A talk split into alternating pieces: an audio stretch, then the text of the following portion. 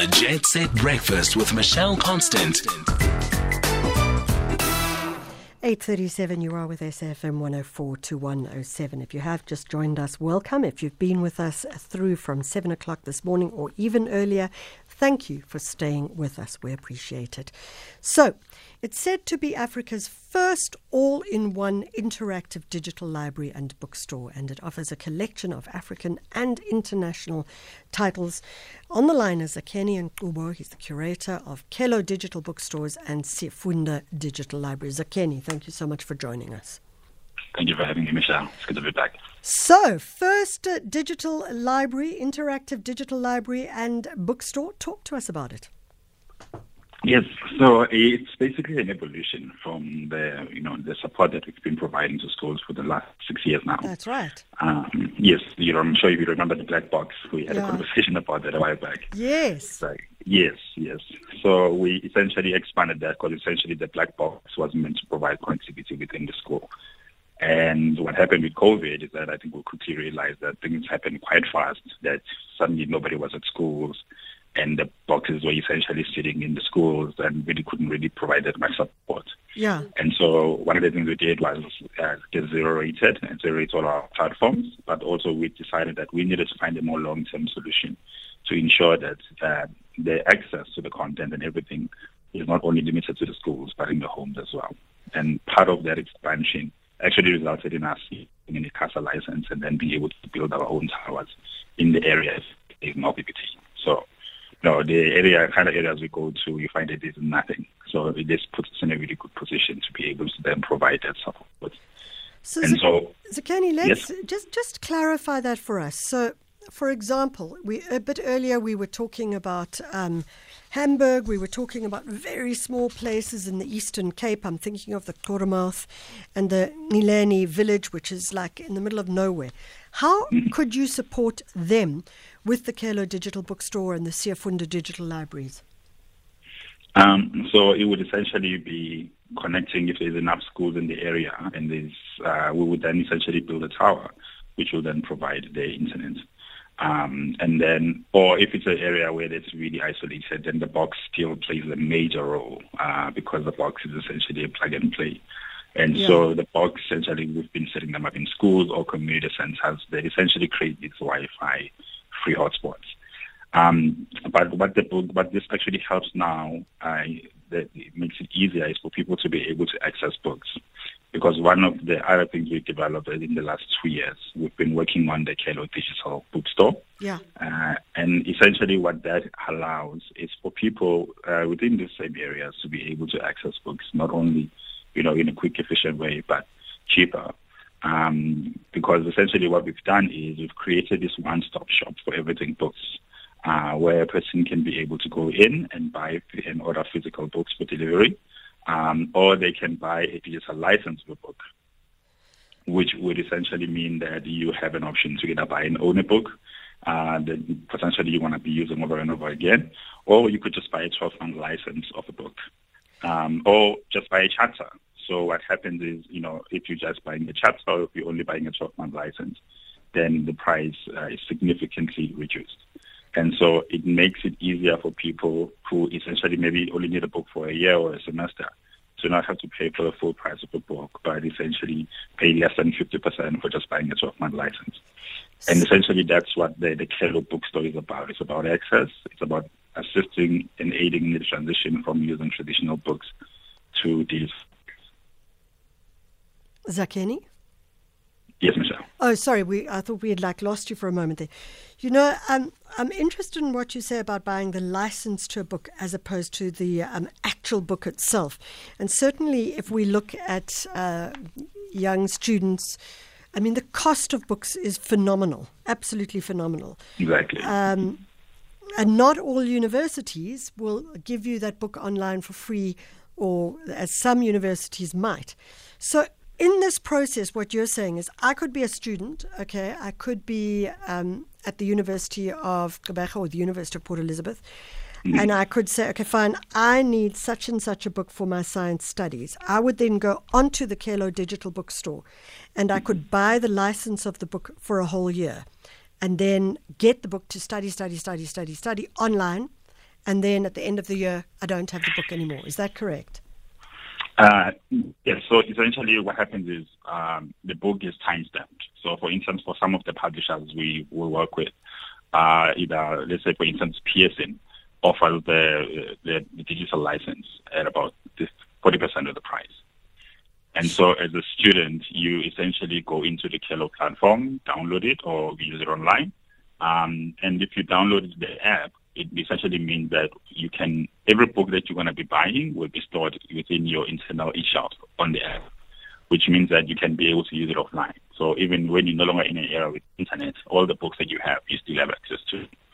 And how we try to, to build it is to provide this whole ecosystem whereby it's a five-in-one platform um, much like you know Netflix and Spotify, you've got an e-reader within the platform. Yeah. You've got a wallet functionality within the platform, so you can transfer your bursary funds, you can get vouchers, or you can transfer parents can transfer funds yeah. or credits from their own account to their children's account.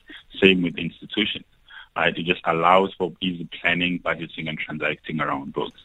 Um, but it also has an, e- an internal e-shelf which is linked to the cloud, which means that uh, if you lose a device, uh, you can just use another device to log in your profile, and all your notes, your summaries, your books are still stored in there. Because that's essentially what we wanted to do to make sure that it's not just you know a PDF. We, we you know we spent a lot of time de- developing the e-reader, which allows for you to highlight, uh, record uh, audios, and attach it on the book, imagery. Um, freehand write, and so it gives you a range of options to be able to interact with the e-book as you would on paper and so much more. So, you know, Zakheni, uh, it's a potent thing that you've, you are offering here. And I know that a lot of the work that you do is based on your own background, your own experiences as a student, the challenges to become a student, even. Um, talk to us about um, some of the things and the learnings that came out of that for you. Sorry, talk about? Some of the learnings that uh, that got you to this particular space of the creation of the Kelo Digital Bookstore? Uh, I mean, there's been a lot. I think with that instance is that um, as much as um, you know, the world is moving towards ebooks. That's just the, the reality of it. But is it? Um, is it? I was actually with some publishers the other day, and they said they haven't sold more uh, hard copy books now than they've done in years and years and years. And I'm starting to wonder if maybe ebooks aren't the only way. Uh, actually, um, the problem with that is the whole ecosystem. Right? Yeah. You can't just provide the book. You have to be able to go into the space understanding the in the ecosystem within the South African environment. Yeah. So, for instance, um, schools, the reality in schools, uh, public schools, essentially is that there, there's an issue of internet, there's an issue of devices. Yeah. Um, so even if you do provide the e-books for school, uh, students are still most likely going to have an issue accessing them because of the limited devices and the internet. Yeah. Right. And so when you're going in this space, I think you try by all means, especially when you have, you know, we've worked a lot in this space or have a, a lot of understanding on how to integrate technology in schools, how to work with the SNCs and the principals and the teachers and the learners Yeah. to create an ecosystem. So part of what we've been doing is we are partnering with schools now in a sense that we cultivate the environment whereby if they're ordering books through us, we integrate the whole school into an e-library Yeah. uh, format, which essentially means that every year they they they buy books, and instead of buying physical books, they basically buy you know digital books at a lower price. But they can also be able to order physical books. For some, they're mixing it. For some, it's just pure digital.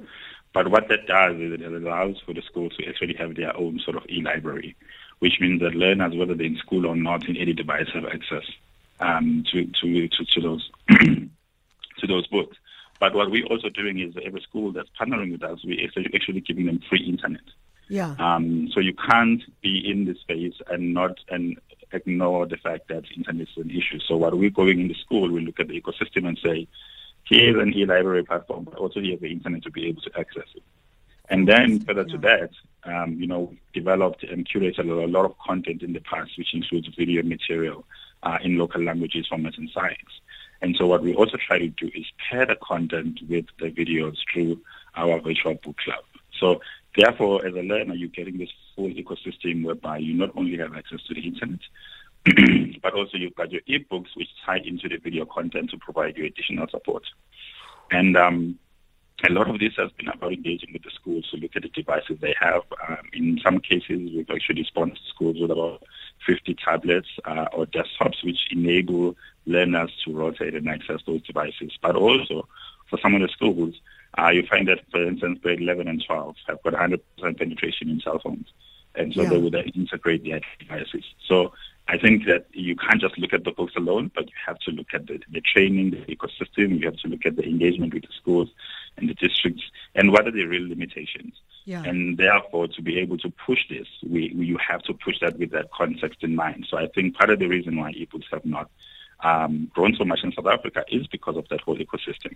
Yeah. But what you're finding is that this generation, you know, which are digital natives, mm. um, they actually do everything and learn on their devices.